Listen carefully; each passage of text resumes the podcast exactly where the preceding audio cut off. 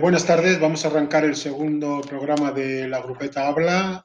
Mikel Azparren y quien les habla, Benito Raburu, van a tratar de desgranar los temas de más actualidad en el mundo del ciclismo, en este caso comenzando por la Vuelta a España, luego hablaremos del Tour de Francia y de otras situaciones que se están dando en el ciclismo mundial mientras la Vuelta camina hacia Madrid.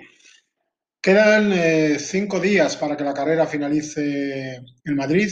El director general de la Vuelta a España, Javier Guillén, ha confirmado que se mantendrá inalterable el recorrido de esa última etapa. Y lo mejor que se puede decir de la carrera es que está sin decidir.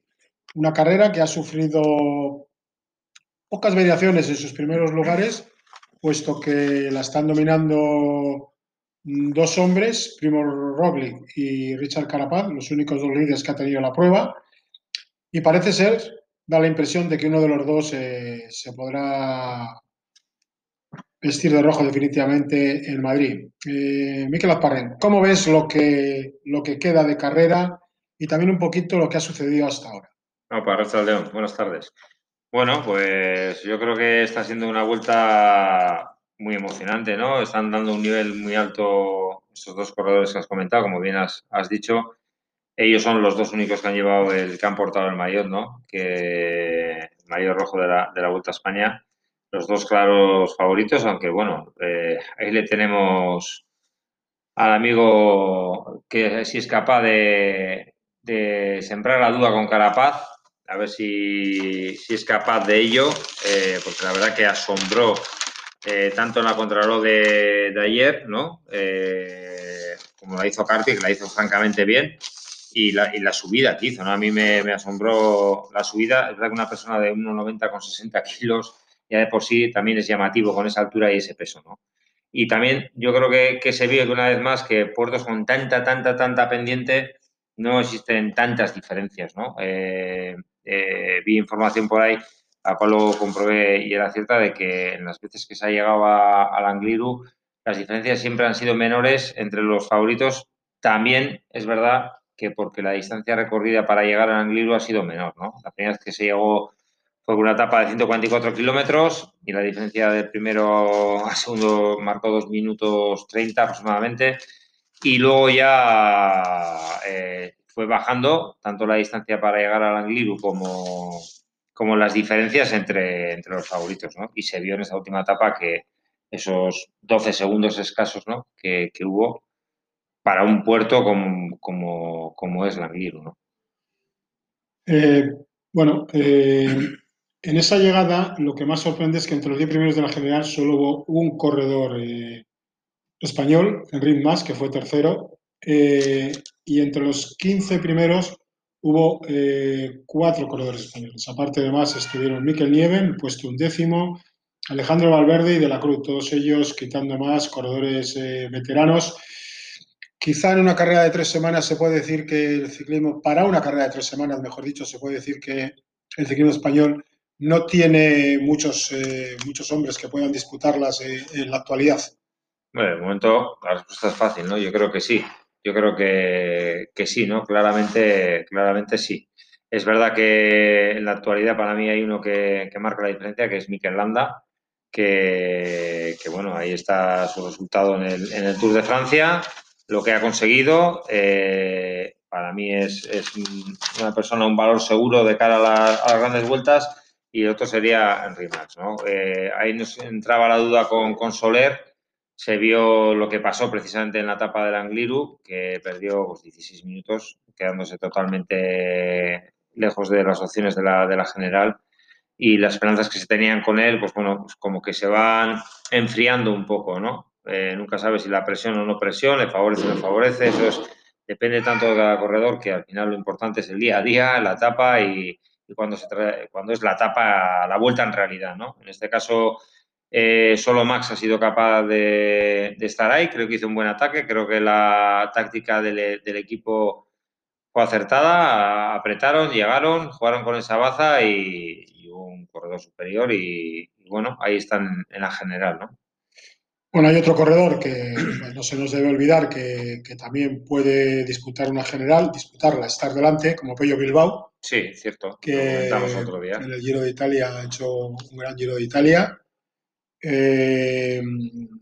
Pello Bilbao, por cierto, que es un inciso, ha acabado la temporada con 71 días de competición y va a ser el ciclista que más ha competido este año de todo el pelotón internacional. Solo le podría igualar Luis León Sánchez si termina la Vuelta a España. Pello ha cubierto 11.215 kilómetros y solo ha perdido 2 días de competición. Por ejemplo, Luis León Sánchez iguala esta cifra, 71 días, quedará lejos de los 95 días que estuvo el año pasado encima de la bicicleta en competición oficial. Y de Pello Bilbao hay que decir que es un hombre que da presencia, que está delante de muchas carreras y que su único triunfo en esta temporada ha sido el Campeonato de España con Tarlo. Es un corredor, yo creo que le falta un poquito para poder disputar, pero bueno, en el Giro ha estado en un nivel alto, ¿no? Sin duda. Y en esta Vuelta a España, Mikel, hemos dicho que estamos a pocos días de llegar a 5, si contamos este 5, ¿no? 5 días. Contamos este 5. Hay 3 corredores en 47 segundos. Richard Carapaz está a 39 segundos de Primož Roglič. Carthy está a 47 y luego ya el cuarto es Dani Martin a 1.42 y Enric Mas a 3.23. Puede haber un vuelco en la general. Hay posibilidades de que en la etapa de la Covatilla la carrera se mueva o alguien intente moverla. No solo estos hombres, sino alguno de los que está más alejado en la general, o es complicado. Yo lo veo complicado. Yo creo que, como bien has apuntado, el día de la Covatilla será clave de cara a la general. Sobre todo ahora lo que van a andar muy atentos, como en la etapa de hoy, es a las bonificaciones, ¿no? Que de momento están marcando mucho la general, porque hay una igualdad terrible y al fin y al cabo Roglič, creo recordar que es el que más bonificaciones ha cogido de los 3, y ese colchón está siendo fundamental ahora para que pueda marcar la diferencia con Carapaz y Carty, ¿no? Y sí, esperemos, además por el aficionado y por nosotros, por ver el espectáculo, de que el día de la Covatilla veamos ciclismo de ataque y se pueda ver una etapa desde el inicio nerviosa y, bueno, y jugando a ganar. Espero que no pase como otras veces, que algunos juegan a mantener el puesto, que sabemos que también es complicado. Intentar pedirles que ataquen cuando te estás jugando un cuarto, un quinto, ¿no? Pero bueno, siempre he dicho que el ciclismo es para valientes, hay que jugar a ganar y si no juegas a ganar, luego que no vas a ganar. Equipos como el Israel, con Dan Martin, Movistar, sobre todo, que tienen equipo, yo creo que como equipo igual el más fuerte de la carrera, o el más fuerte con más a 3.23, podrían atreverse a mover la carrera de lejos, intentar dejar a Roglič, o lo que has comentado, esa posibilidad de mantener el podio, que tampoco es desdeñable para un corredor sobre todo como Carthy. Tercero en una Vuelta a España es importante. Carapaz, después de ganar el Giro, quedar segundo tampoco es malo, aunque puede aspirar. ¿Puede haber movimientos o tú crees que lo que has comentado que se va a aguantar el podio? Bueno, yo creo que tanto... Es que para mí el equipo más completo hoy en día, como en el Tour, sigue siendo el Jumbo, ¿no? Aunque no han ido todos. Dumoulin se tuvo que retirar para casa, pero para mí sigue siendo un equipo muy, muy potente, ¿no? De cara a hacer un bloque y de cara a poder trabajar esa general, ¿no? Está claro que si hay una, entre comillas, alianza entre lo que sería INEOS y lo que sería Education First, pues podría haber una batalla, ¿no? de ataque contra ataque y podríamos ver un espectáculo increíble, ¿no? Me entra la duda porque yo creo que ese último día habrá mucho miedo a perder lo que tienes. Igual te dicen viejecita, que me dejen como estoy, ¿no? Entonces va a ser una duda que nos va a quedar ahí, que la resolveremos el sábado. Yo espero por el espectáculo de ciclismo que sea de ataque, pero dudo de que sea desde el inicio y que se reservarán para la Covatilla.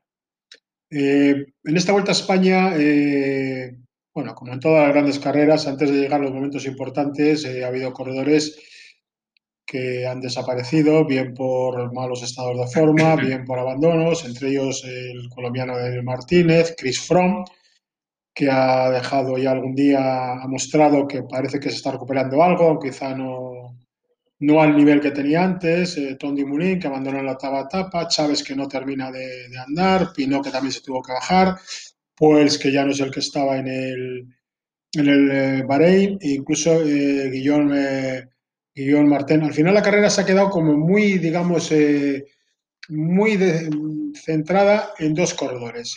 Roglič y en Carapaz. Hay que tener en cuenta lo que hemos dicho, que ellos se han repartido todos los maillots rojos de líder. Carapaz solo ha sido líder 4 días, el resto 9 le corresponden a Roglič. Y también hay otro dato importante, y es que entre las etapas disputadas hasta ahora han ganado 8 equipos, es decir, hay 14 equipos en esta Vuelta a España que no han conseguido ganar nada, es decir, es un dato importante. Está pasando mucho, es que fíjate el dato, ¿no? Movistar, las 2 únicas victorias han sido de Soler, en todo el año.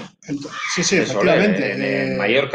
En Mallorca, que ganó Soler, y aquí, que ganó, o sea, un equipo como Movistar, ¿no? O sea, está muy caro ganar. Entre otras cosas, perdona que te interrumpa, porque Roglič lleva 4 triunfos, con lo cual acerca mucho. Y en el Giro hay que recordar que INEOS logró 7 victorias, con lo cual, en el Giro, ya lo comentamos el otro día, si hubo un equipo Bardiani que consiguió una victoria, aquí será muy difícil que un equipo continental profesional, muy complicado, un Burgos, un Caja Rural, pueda conseguir un triunfo, ¿no? Porque hay muchas formaciones interesadas en... Pues que hay mucho World Tour que no ha ganado. Entonces, pues, están ahí, evidentemente, corredores que además tienen 12, que demostrar... 12 equipos que no han ganado nada. Y que tienen que demostrar su valía. O sea, su valía porque están en un equipo World Tour, ¿no? Al final son corredores que uno, cuando está en esa plantilla, tiene que demostrar también por qué está, ¿verdad? Que esa confianza que ha dado el técnico tanto para llevarte como para ficharte, la tienes que demostrar día a día, y eso los chavales no lo tienen que olvidar, ¿no?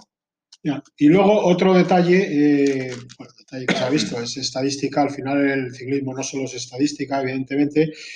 Hemos comentado antes que las llegadas en alto y en la contrarreloj, que es quizá donde se marcan las diferencias, Roglič ha conseguido imponerse en 3 llegadas en alto y en una contrarreloj. Llegadas en alto, se impuso en Arrate, en Moncalvillo. En su antes en ligera subida también estuvo, en el Angliru no tuvo un buen día. No. Es quizá el equipo más fuerte de la Vuelta, porque en la clasificación por equipos también le llevan solo 3.50 Movistar a Jumbo-Visma, que depende de lo que pase el último día. Para mí sí, lo que pasa es que estamos hablando siempre. Realmente esa posición de por equipos, la lucha, realmente el Jumbo, la lucha de verdad. Porque Vinegar, que para mí ha sido una revelación en esta Vuelta, un espectáculo de lo de este chaval, porque el día de la etapa de Farrapona fue una auténtica locura, como marcó el ritmo, como fue llevando, no miraba ni para atrás, parecía que no respiraba, o sea, era impresionante verle con qué facilidad estaba llevando el ritmo del grupo, ¿no? Para mí tiene ahí 4 corredores para poder apoyarle a Roglič de muy alto nivel, ¿no? Con Gessing, con Kunz, o sea, es que es gente que sabes que te van a poder cerrar un hueco, te van a poder acercar en un momento, y yo creo que la confianza que tiene Roglič en el equipo es mayor, porque realmente Carapaz, bueno, es verdad que el día del Angliru pasó lo que pasó con Amador, que bajando pinchó, ya venía un poco despistado, no pudo entrar y ayudar, ¿no? Pero bueno, yo creo que la táctica de Movistar estuvo acertada, ¿no? El Viti fue por delante, se dejó descolgar justo en el puerto anterior para hacer una bajada muy agresiva. Eso que levantaron el pie cuando vieron cómo fue al suelo, ¿no? A un corredor, y dijeron, vamos a levantar, que igual no hay que correr tanto riesgo, ¿no? O sea, tú, ¿por quién te inclinarías a día de hoy, suponiendo que la carrera llegue en las condiciones actuales, que no pase nada extraño, llegue con estos tiempos a esa penúltima etapa con final de la Covatilla? ¿Tú por quién apostarías o quién crees? Yo sin duda apostaría por Primož Roglič, ¿no? Yo creo que tiene que ser que él, que ya he leído varios tuits y bastante gente haciendo comentarios que la última semana siempre lo paga, que entra más cansado, que pues con la famosa contrarreloj del Tour, que yo sigo diciendo lo mismo, que es que no hizo un fiasco en la contrarreloj del Tour. Lo que pasa es que Pogacar se salió, que es que quedó quinto. O sea, que es que tampoco hizo una contrarreloj desastre. No, se defendió, lo que pasa es que el otro voló, el otro tuvo un día espectacular. Y bueno, ayer mismo con Roglič, cuando empezaban el tramo final de Ézaro, ya empezaron a decir a algunos comentaristas en tele, ¿no? Va atascado, va mal, y luego al final, joder, metió 40 segundos a Carapaz, ¿no? Ese miedo lo va a tener ahí, va a estar presente siempre, pero yo creo, por la fortaleza que se ha visto durante todas las 2 semanas de Vuelta a España, de momento yo no le he visto a Roglič, salvo como muy bien has apuntado, pero es que precisamente el Angliru no es un puerto para él. Por su cuerpo, la forma de pedalear, si observas, Enric Mas tenía un pedaleo perfecto de escalador, cuerpo adelante, echando el peso, muy bien. Le veías a Primož Roglič y tiene un pedaleo diferente. Yo siempre digo que ni es bueno ni es mejor. Cada uno pedalea de su forma, unos más bailarín, otros menos bailarín, pero Primož Roglič a mí siempre me asombra de que lleva el cuerpo muy atrás, ¿no? No lleva el cuerpo hacia adelante como para ayudarte, ¿no? De típico escalador, ¿no?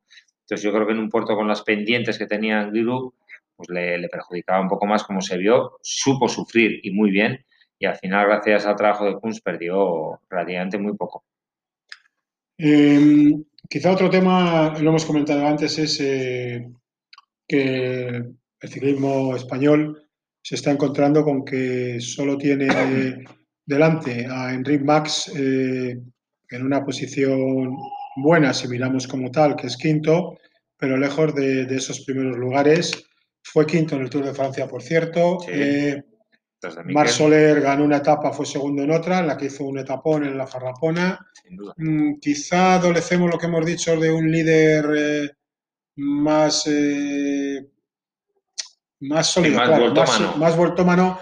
Para, es que yo... Más vueltómano, quiero decir, para disputar. Es decir, una cosa es estar delante, que es muy importante, pero claro, disputan dos o tres. Es lo que te iba a decir ahora, estamos en lo de siempre, disputan dos o tres o cuatro, y creo que lo que nos pasa desde la época de Miguel, que estamos muy mal acostumbrados. Siempre el ciclismo nacional ha tenido gente con capacidad de estar disputando las grandes vueltas, ¿no? O bien con Purito, o bien con Alejandro, o bien con Contador, o bien con Abraham, o bien con Miguel, siempre, ¿no? O con Mikel, siempre hemos tenido, ¿no? Entonces, que nos digan los franceses, ¿no? Mira, Pinot vino aquí a la Vuelta a España, que duró 4 etapas el hombre, vendría desmotivado, yo no digo que no, pero te quiero decir que ellos sí que llevan una sequía mucho mayor que la del ciclismo nacional, ¿no? Y bueno, es verdad que falta un rematador que te pueda ilusionar, que tengas la ilusión de que te pueda ganar una vuelta, que salgas con esa pequeña garantía, ¿no? Por eso yo sigo diciendo de que de momento el máximo que te puede ilusionar y dar esa garantía es Mikel, ¿no? Mikel en ese aspecto, cuando sale, sabes que te va a dar espectáculo, que va a dar todo lo mejor de sí. Y bueno, es un ciclista de 30 años, tampoco es un ciclista ya más que hecho, y le quedan ahí un par de años, 3 que tiene para disfrutar de esa madurez ciclista y poder rematar, ¿no? O sea que bueno, estamos acostumbrados, por lo que el ciclo que está pasando, de que lo comentamos el otro día, de los ciclistas tan jóvenes que van entrando, ¿no? De claro, ves a un Pogacar con 22, ves a un Renko con 21 edad y te dices, bueno, es que no tenemos. Bueno, yo creo que cantera hay. Yo tengo la suerte de poder seguir el campo juvenil y el aficionado, y creo que chavales de calidad hay, y habrá que darles el tiempo, ¿no? Y luego, otro tema que a mí me ha llamado la atención es que las diferencias en la general se han abierto muy pronto, quizá como siempre. Estamos hablando de que 3 corredores están en menos de 1 minuto, pero a partir del cuarto ya están a más de 1 minuto, 1:42, y al partir del undécimo están ya a 10 minutos. Es decir, la carrera ha sido muy selectiva, o quizá el año que llevamos también ha influido en el rendimiento de muchos corredores de nivel, con más o menos posibilidades de disputar una general, pero ha podido influir. ¿Tú cómo lo ves? Sin duda. Y el dato que has dado ahora para mí es muy importante. Fíjate lo que has comentado, ¿no? La diferencia de tiempos que hay entre el primero y el décimo. En un Tour de Francia no hay eso. No hay eso, porque en un Tour tenemos que van a disputar 5 o 6 personas, más o menos, 5 o 6 personas. Sí. En una Vuelta a España hay 3, 4, porque ya en la primera semana se caen 2 o 3. Igual que en el Tour, teóricamente, hay hasta 10 favoritos o 8 o 10 favoritos que salen toda la prensa, y al final terminas con 6 o 7, ¿no? En un Giro pasa lo mismo, y en la Vuelta a España, pues menos. ¿Por qué? Porque va por prioridades de los equipos, ¿no? Entonces, al final, la Vuelta a España siempre ha tenido esa argolla más pequeña de posibles favoritos, y por eso se ve, ¿no? Que están ahí los 3 primeros en un pañuelo, en 1 minuto, lo cual para el aficionado es una maravilla, tener esa rivalidad entre ellos. Pero sí, claramente está entre ellos, y yo creo que la temporada ha influido, pero en lo que implica lo que es la lucha de la general, yo no creo que habría tanta diferencia. Bueno, cuando finalice esta Vuelta a España en Madrid, la temporada será por concluida. Una temporada que ha dejado datos importantes, los que hay ya un poco lejos, porque aquí se vive día a día, el ciclismo nos escapa a esa realidad, el ciclismo es un poco como la vida en ese sentido. Va día a día y se olvida muy rápido todo.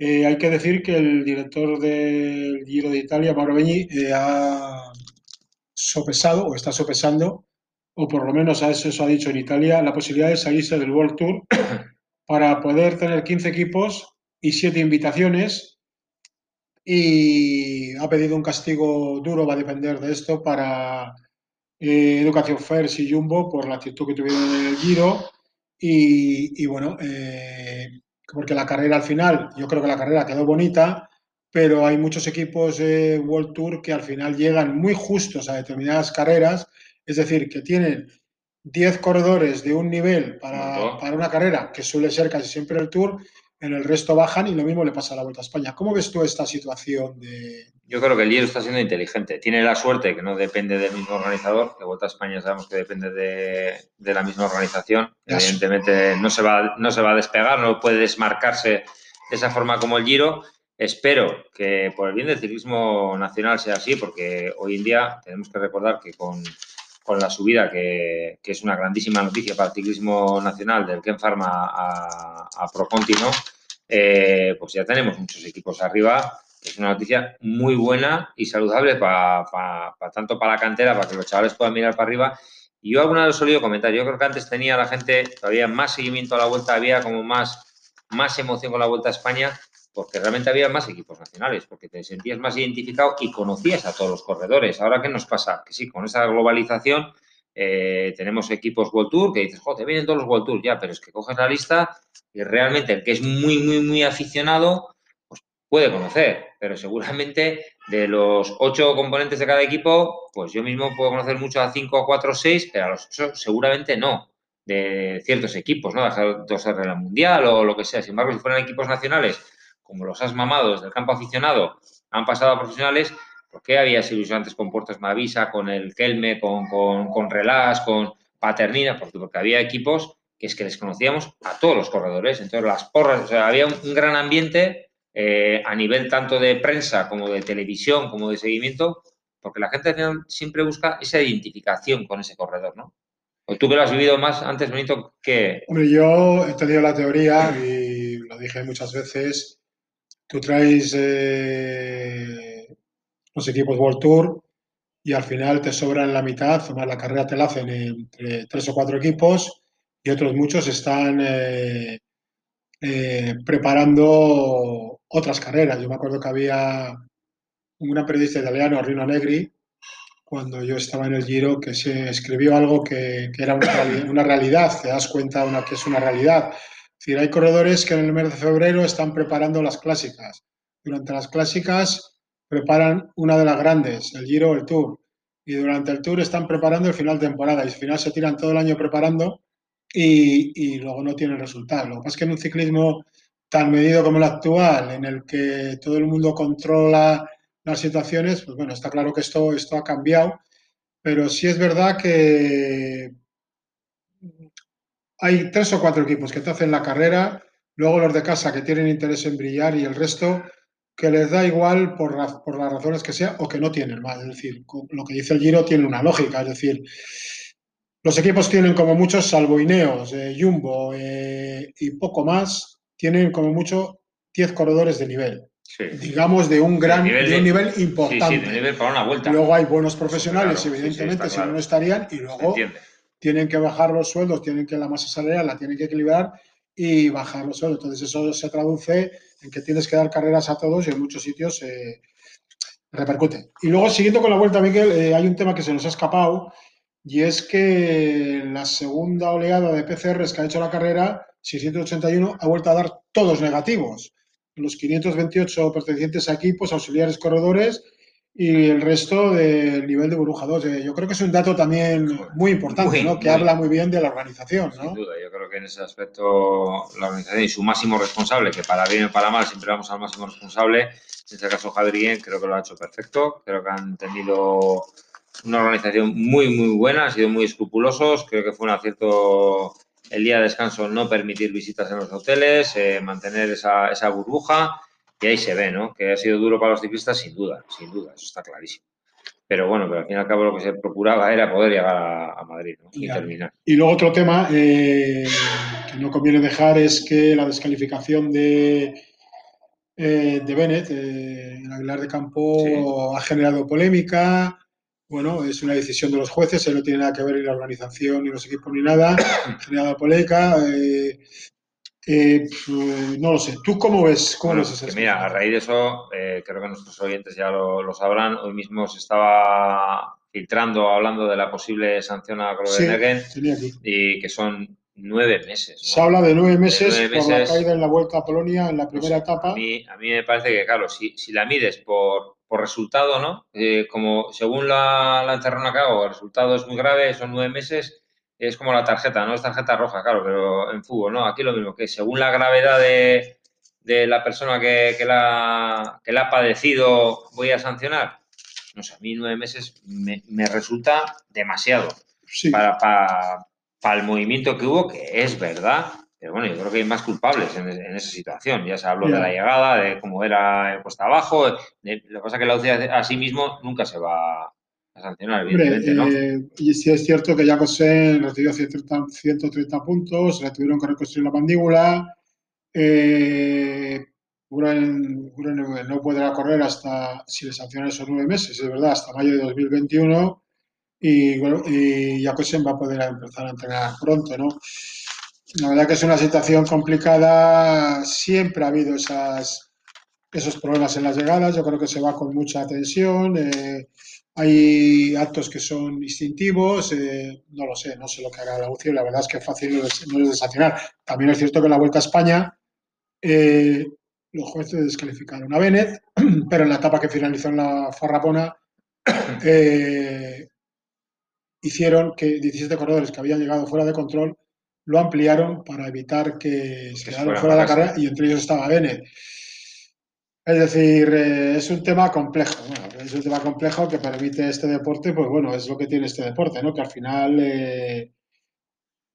no llega a gusto de todos. Hay unas normas, pero también hay que ver la tensión que tienen los ciclistas en determinados momentos y qué es lo que pasa. Si al final hay mucha gente que no tiene ese problema porque no tiene sprinters, con lo cual, claro, cuando tienes un número rápido le tienes que arropar bien y luego pues meterte en esa pelea en la que suele haber un grupo de 8 o 9 corredores que te pueden ganar dependiendo de las llegadas, ¿no? Bueno, yo creo que con respecto a la Vuelta a España, aparte del resultado final, que eso lo comentaremos en nuestro tercer programa la próxima semana, no queda nada más. Y hay otro tema también que sí que yo creo que tiene ha tenido cierta trascendencia en las declaraciones de Campanar, que fue récord de la hora, pertenece al equipo NTT, sí, que no está claro que siga, en la que él ha dicho, sobre la de su boca, que hay más de 100 corredores profesionales que ahora mismo están sin contrato, que los equipos no están renovando porque, primero, la situación económica que tienen y luego porque no está claro el calendario del próximo año. ¿Tú qué piensas? Está claro, es que fíjate, hace poco también leímos la noticia de que el Tour de Denver, ¿no? Que no... Y la cae de Levante. Que ya se cae, ¿no? Es verdad que por las condiciones del país y cómo hacen ahí la cuarentena, que aíslan a la gente 15 días mínimo, más es inviable de cara a un equipo poder mantener ahí 15 personas, 15 o 20 o 30 personas 15 días antes, más luego el tiempo de la carrera, que eso lleva a cuenta al organizador, es muy complicado, ¿no? Entonces, bueno, veremos a ver cómo empieza, vamos a ser optimistas y el calendario nacional que siempre empieza con la Challenge de Mallorca, sea así que empiece ahí, vamos a ser optimistas. Veremos el Tour de San Luis, en el cual tú tienes buena información y veremos a ver si puede ser. Y a ver si arranca con una cierta normalidad, que ya también la palabra esta, ya la de normalidad, ya no sabemos en qué rango medirlo, ¿no? Pero bueno, si te parece, hacemos un pequeñito inciso y vamos a seguir ahora con un poquito hablando del Tour de Francia y demás.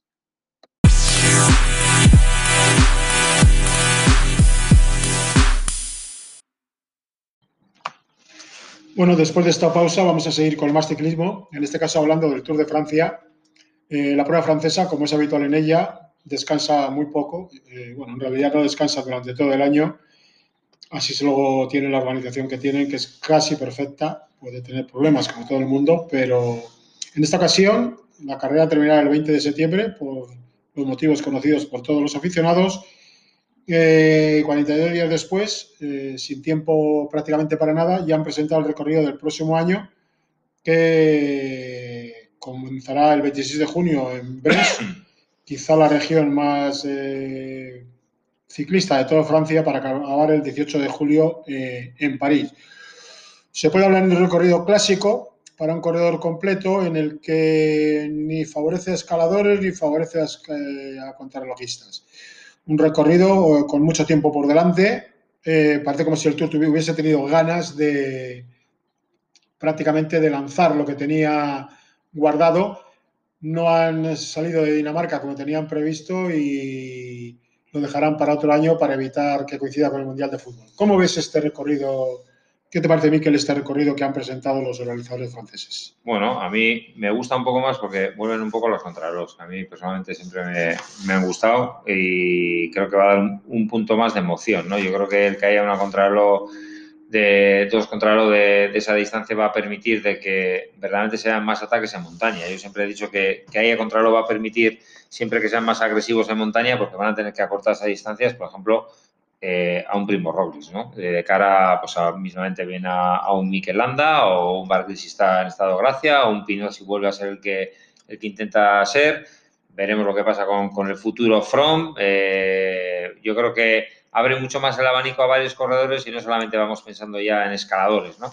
En ese aspecto yo creo que vuelve un poco a su raíz, ¿no? No sé qué te parece a ti, pero yo creo que busca otra vez volver un poco a sus raíces de Tour. Sí, bueno, yo creo que el Tour, como todas las grandes organizaciones, tiene que ir hilando salidas y llegadas. No es fácil por la situación. En este caso, si ves el mapa de Francia, se ve claro que el este de Francia queda bastante huérfano de carreras. Y bueno, el Tour vuelve a las cronos, 58 kilómetros contrarreloj, una de ellas el penúltimo día, 31 kilómetros, es una distancia considerable. Hay etapas importantes como las dos subidas en el Mont Ventoux, en Alpes está Tignes, luego se subirán Romme y la Colombier. Tenemos también en Pirineos, que yo creo que va a ser más selectivo la llegada a Saint-Gaudens, luego Saint-Lary-Soulan y Luz Ardiden. Sí, con Tourmalet previo antes. Con Tourmalet previo antes, es decir, es un Tour, bueno, duro. El Tour siempre es duro, ¿no? Lo que sí has comentado de nombres, nosotros siempre hablamos, siempre se habla en una carrera de 3 semanas, sobre todo, y en una carrera normal, en base a lo que has visto el año anterior. Para el próximo año hay que tener en cuenta que lo que hemos visto este año, indudablemente vale, porque ahí está la carretera, que es la que ha puesto a cada uno en su sitio. Y el favorito sería si no Pogacar. Pero la situación cambiará, si todo va normal, que veremos si es normal, por lo menos el inicio de temporada, quizá no, luego esperemos que sí. Y luego vamos a ver cómo está la situación de los, qué corredores y cómo nos encontramos la forma de los corredores. Hay que hablar de los corredores clásicos, pero también este año hablábamos de Bernal, aunque sea tal, y Bernal por causas esto desapareció. Hablábamos de Tomás en el Giro. Que mira qué rumores de Bernal, ¿eh? Sí. Que mira qué rumores de Bernal. Sí, la rumorología luego no ayuda. Lo que está claro es que el equipo sabrá lo que tiene, pero también es cierto que el INEOS tiene una reserva de hombres importante. Increíble. Tiene mucha gente por detrás que va a aparecer, como ha aparecido este año Theo Geoghegan. Es decir, yo creo que en ese equipo si te duerme es malo. Es decir, te van a pagar, pero te van a exigir, ¿no? Y bueno, la carrera yo creo que se presenta una carrera bonita, distinta a la de estos años. Y lo que hemos dicho, pues para un corredor, bueno, siempre se ha dicho que si el Tour algunas ocasiones lo han hecho para franceses, en este caso yo creo que lo han hecho para... Yo creo que al Tour le gusta tener corredores franceses, necesita corredores franceses, evidentemente, normal. Pero al final el Tour es para quien está delante y para quien llega en buenas condiciones a la carrera, que no es fácil llegar como se ha visto este año, aunque es cierto que ha sido, como hemos dicho, una situación muy especial. Y luego hay otros temas que, bueno, que yo creo que podemos un poco tocar, aparte del Tour, ver, por ejemplo, la situación. Uno de los corredores protagonistas de este año, por ejemplo, Alaphilippe, ha terminado con 50 días de competición. Las dos fracturas que tuvo en la mano derecha, en el segundo y el cuarto metacarpiano, las está recuperando. Y es un corredor que, a pesar de la temporada que ha hecho, es decir, ha hecho una gran temporada, ha ganado 3 carreras, claro. Una de ellas la Milán-San Remo, la otra el Campeonato del Mundo y luego la Flecha Fabra-Baranzona. Casi nada, ¿no? Es decir, parece por eso que... no solo es el Tour, ¿no? Porque ahí tenemos otros dos nombres. Sí, que son ganó una etapa del Tour y fue el líder, pero... Eso es. Pero quiere decir que, como bien indicas, que no, parece que siempre es el Tour o las vueltas, ¿no? Para mí el ciclismo, afortunadamente, hoy en día cada día más por las clásicas y todo lo que hay, ¿no? Fíjate que dos nombres que ya se han reafirmado como grandes corredores, que son Van der Poel y Van Aert, ¿no? Lo que ha salido, ¿no? Lo que han conseguido, lo que han conquistado y el espectáculo que han dado, sobre todo, ¿no? Bueno, veremos a ver, como bien dices tú, siempre al año siguiente estás pensando en función de lo que has visto, de las posibilidades que tienen esos corredores. Como siempre habrá gente que salga ahí. A mí lo que más me asombra quizás es, entre comillas, el poco baile de fichajes que hay. Otros años suele haber como más baile de corredores de nivel, ¿no? Yo creo que habrá baile de corredores, pero quizás no de tanto nombre, pero de gran nivel se ve que no. O sea, hay, salvo el de Froome, que va a Israel, yo creo que no tenemos así nombres de corredores que destaquen porque cambien de equipo, ¿no?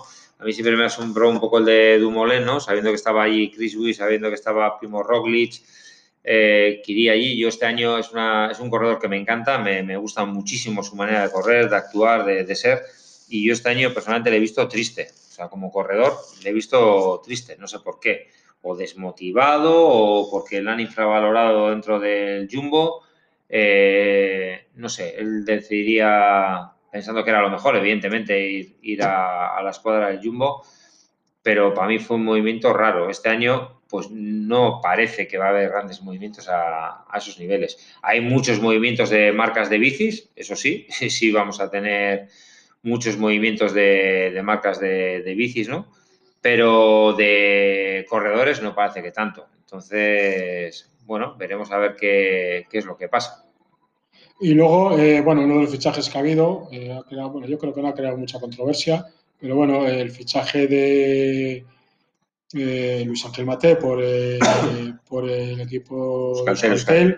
Yo tengo mi opinión, sí. A mí me parece un fichaje correcto, es decir, primero, este no es el Euskaltel, la empresa no es la misma que hace 10 años, el ciclismo vasco no es el mismo que hace 2 años, y luego pues hay unos intereses en un equipo en los que hay que cumplir. Son equipos profesionales, hay unas marcas de bicicletas, hay unas marcas de ropa, hay otras historias que hay que cumplir, ¿no? Yo creo que Mate aporta, bueno, profesionalidad a un equipo, arropará a los chavales jóvenes, que es de lo que se trata, y en un mercado en el que está un poquito, quizá un poquito pues, parado, en el que no hay tampoco ganadores, digamos, que te puedan solucionar para fichar. Yo creo que, bueno, se ha movido, ha reforzado un poco lo que es la plantilla y bueno, yo creo que es un fichaje, por lo que te he dicho antes, correcto. Es decir, pero no se puede comparar ni con la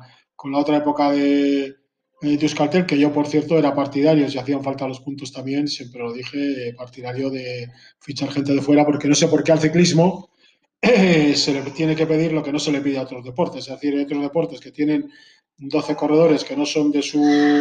12 corredores, pero mejor, no, perdón, 12 deportistas que no son de su entorno, y resulta que o que tienen de 12, 9 extranjeros y son deportes profesionales. Ya estamos hablando de profesionalismo. Otra cosa es que la base sea de aquí y que haya que arropar esa base para intentar crecer, que no es fácil, porque luego cuando un corredor te crezca, si viene alguien y lo quiere fichar, se lo va a llevar, salvo a quien se quiera pagar. Es decir, también tenemos que saber dónde estamos, y aquí todo el mundo hace cosas porque le gustan o porque puede tener un interés, pero luego lo que manda es la realidad de los contratos y la realidad del dinero. ¿Tú cómo lo ves? Sí, yo estoy de acuerdo. Estoy de acuerdo con lo que dices, porque además, mira, te voy a leer textualmente un tuit de David Echeverría, que estoy muy de acuerdo con él. Y puso, ¿no? Con la noticia de Mate, puso, te leo textualmente lo que puso, y puso: hay fichajes que dan pozo a un equipo, arroba Luis Ángel Mate, lo dará a la fundación, buen fichaje. Si entra o no en la filosofía, no debería preocuparnos. Esto es otra cosa de lo que aquello fue, un corredor que ha estado ahí. Para mí el camino es el correcto, ¿por qué? Ahí había mucho dinero público, aquí no. O sea, yo creo que David está haciendo una defensa... real, ¿no? Y un análisis muy bueno, muy simple, y es verdad que el Euskaltel, como tú has comentado, tenía otras connotaciones, había dinero público, había más historias, y yo creo que no podemos discutir el que venga un corredor que igual no se ha hecho en la cantera, ¿no? Pues como pudo ser el de Samuel y... Es verdad, a mí también me ilusionaría, yo no lo voy a engañar, de que fueran todos de aquí, pero bueno, la base fundamental absoluta es todo de aquí. Pero yo creo personalmente que Mate va a aportar un grado de veteranía a los chavales que les va a ayudar. Yo creo que... Yo tengo muy claro que un equipo profesional que tiene en mente correr la Vuelta a España necesita, en un equipo de 8, necesita por lo menos 4 corredores o 5 con experiencia, no, y, además, y que luego el calendario es muy amplio. Que hay que tener en cuenta de que la gente tiene que saber que además es así, que Soler ha sido como un cambio de cromos, que Rubén Fernández, que era el que daba más presencia al equipo este año, precisamente se va al Cofidis. Entonces, un corredor que te da presencia, tienes que seguir teniendo un corredor que te da un poco de presencia en vueltas, ¿no? Y sí, sabes que Mate te lo va a dar. Ya entrar en más criterios, yo creo que a nosotros no nos compete. Yo creo que los que tienen que dar explicaciones las dan. A mí si me hablas de tema deportivo, yo diré que para mí es un fichaje acertado. Y luego, en cuanto a fichajes que decía, bueno, hay fichajes y hay gente que se ha comprometido. Por ejemplo, Calvesiane va a la G2R, la Mundial. Paul Jungels también lo han fichado a la G2R. Ben O'Connor lo ha fichado la G2R. Más, claro, van a ver, la G2R, como lo han traído la Citroën, van a ver más. Está fichando mucho. Van a ver más, Van Hotke y Saró también los han fichado. El Bora también se ha reforzado con Wilco Kederman. El Wanty va a coger, dicen, varios hombres del CCC. Cofidis se está reforzando, yo creo que para arropar sobre todo a Guillaume Martin. Sí. Ha cogido aparte a Rubén Fernández, a Simon Geske del CCC. El que, por ejemplo, hay otros que han fichado muy poco, como el de Sunik, ha cogido a Masnada. Bueno, lo ha cogido ya esta temporada. Grupama también se está moviendo mucho, sobre todo con corredores de su base. El que más ha fichado y mejor calidad es el INEOS. Como el INEOS siempre, ha fichado Lauren de Plus del Jumbo, a Richard Porte de Trek, Adam Jace, Daniel Martínez y Thomas Pitco. Es decir, unos fichajes y luego Israel también se está moviendo mucho en el mercado. Y Lotto, quizá con corredores un poquito más desconocidos, muchos de su base. Ha pasado 3 o 4 sub-23 y los demás, Movistar se ha movido hasta ahora poco, Iván García Cortina y Bulberger. Yo creo que Movistar acabará cogiendo a López o algún corredor así.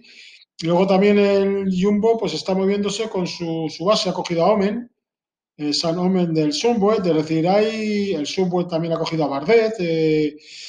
Bueno, ya hay movimientos, es decir, no quizá. Y luego tenemos el Emirates, que aparte de Juan Ayuso... ha cogido a Macca y a Mateo Trentin y también ha cogido a Ryan Gibbons, el campeón sudafricano. Es decir, sí se está moviendo, pero que digamos que, aparte de lo que tú has dicho antes de Fron, que quizás ese mundo no está moviéndose a pequeña escala. Es decir, no hay grandes fichajes. Yo creo que la gente está intentando mantener lo que tiene. Sin duda. Y luego esperar un poco qué pasa el próximo año y ver el futuro. Sí, sí. Bueno, pues aquí lo vamos a dejar. La próxima semana ya haremos un breve resumen de lo que ha sido esta Vuelta a España, de la etapa de hoy más los 4 días que nos esperan, y a ver si de verdad en el Alto de Covatilla tenemos pelea y de la buena. Y si te parece bien, tocaremos un poquito más el ciclismo aficionado, ver los equipos que están ya en Copa de España, los fichajes que hay, los nuevos proyectos y bueno, a ver qué... si tenemos alguna noticia más del mercado de corredores en el mundo profesional. Pues esperemos que haya y lo comentaremos todo lo que es ciclismo, como hemos dicho desde el primer programa. Bueno, pues mi Esker,